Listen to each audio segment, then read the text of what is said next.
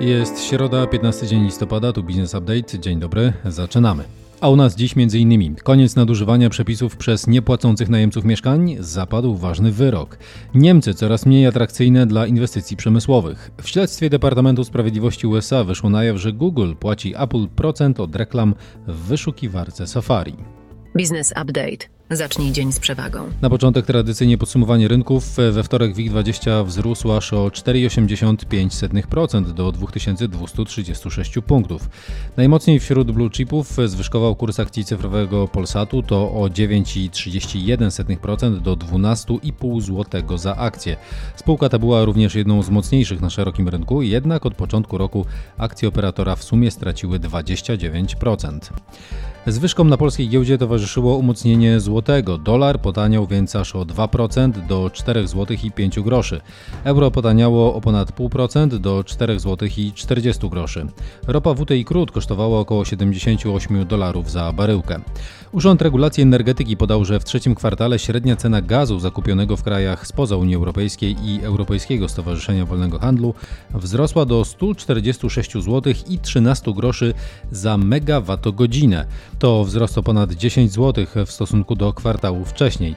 Natomiast jest to poziom znacznie niższy od zanotowanego w pierwszym kwartale 2023 roku.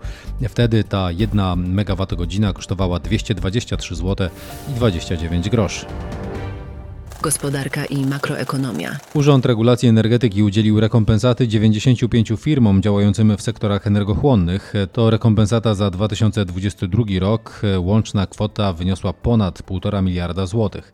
Wsparcie jest przyznawane w związku z przenoszeniem kosztów nabywania uprawnień do emisji gazów cieplarnianych na ceny energii elektrycznej zużywanej do wytwarzania produktów w sektorach energochłonnych. Jak wynika z danych NBP, w trzecim kwartale ceny transakcyjne na rynku pierwotnym na siedmiu największych rynkach nieruchomości wzrosły o ponad 6% rok do roku. Dane dotyczą takich miast jak Gdańsk, Gdynia, Kraków, Łódź, Poznań, Wrocław i oczywiście Warszawa. W ciągu kwartału ceny transakcyjne rynku pierwotnego wzrosły o 4,3%. Wczoraj rząd przyjął uchwałę w sprawie ustanowienia rządowego programu Krajowe Ramy Wspierania Strategicznych Inwestycji Półprzewodnikowych. Program reguluje m.in. zasady udzielania pomocy publicznej inwestorom. Główny organ nadzoru bankowego w Niemczech ostrzegł, że kredytodawców z dużą ekspozycją na nieruchomości komercyjne czekają dalsze trudności, a to w związku z dalszym spadkiem wycen takich aktywów. E, jeszcze zostajemy również w Niemczech, bo to Die Welt podał, że jak wynika z badania przeprowadzonego przez firmę doradczą Deloitte, maleje atrakcyjność naszych zachodnich sąsiadów jako miejsca do prowadzenia inwestycji przemysłowych.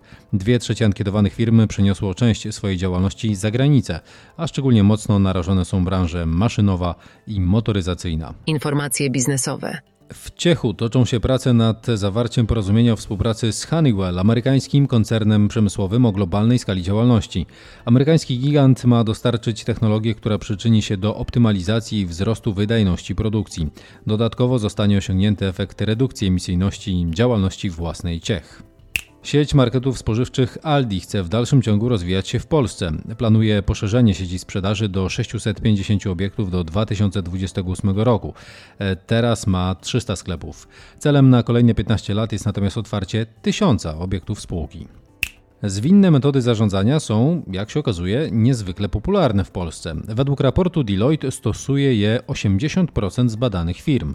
Swoją popularność zawdzięczają one szybszemu dostarczaniu produktów i usług na rynek oraz zmniejszeniu nakładów. InPost poinformował o zawarciu umowy sponsoringowej z Freeride World Tour, organizatorem największych na świecie zawodów freeride dla narciarzy i snowboardzistów. Spółka wskazała, że sponsoring sportu jest ważnym elementem jej strategii marketingowej. Electro Team złożył najkorzystniejszą ofertę na zaprojektowanie i budowę zabezpieczenia elektronicznego granicy polskiej o długości ponad 170 km biegnącej przez Bóg. Postępowanie zorganizowane było przez Skarb Państwa, reprezentowany przez komendanta głównego Straży Granicznej.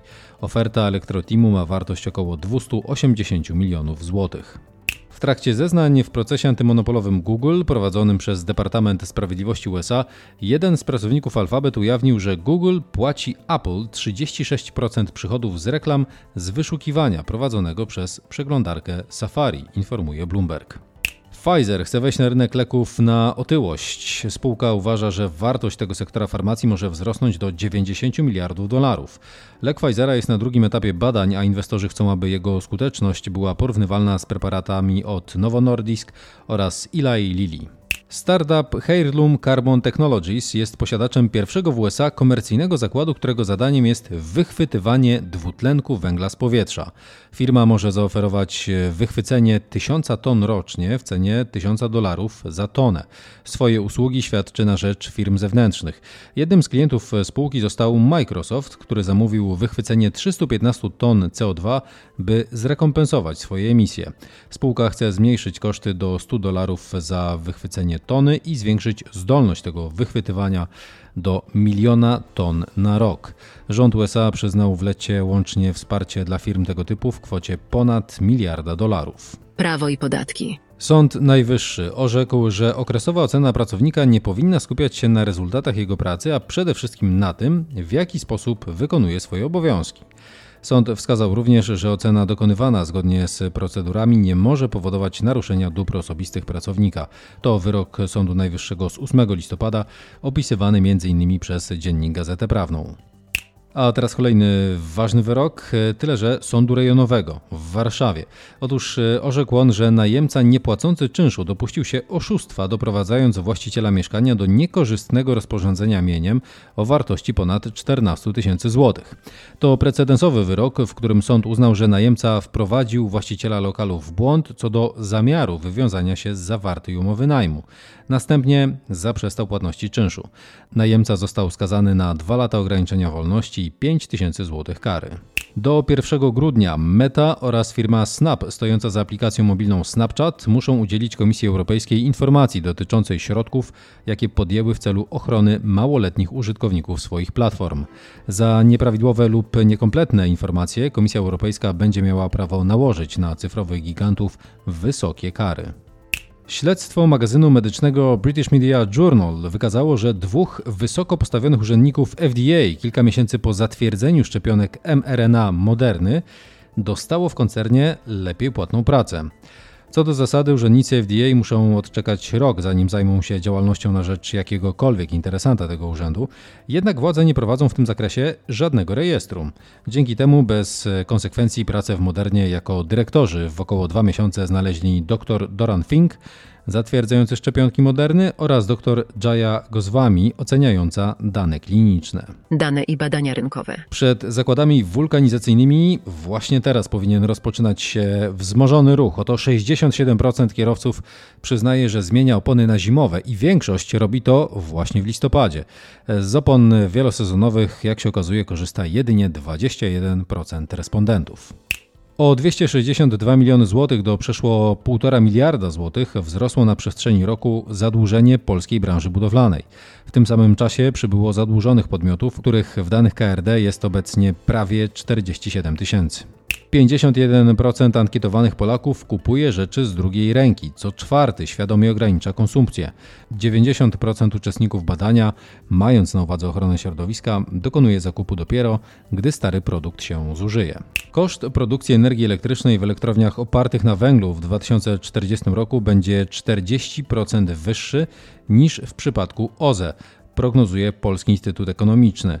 W 2022 roku węgiel stanowił przeszło 69% polskiego miksu energetycznego. A propos węgla, to w Polsce w tym roku wyprodukowano około 36 milionów ton węgla kamiennego. To o 44% mniej niż w 2013 roku oraz około 5 ton mniej niż zakłada zawarta dwa lata temu umowa społeczna dla górnictwa. To tyle w tym wydaniu podcastu Business Update. Więcej informacji, danych liczbowych, a także rekomendacji spółek mogą Państwo znaleźć w naszej prasówce. Można się na nią zapisać na businessupdate.pl. Dziękujemy za dziś. Do usłyszenia.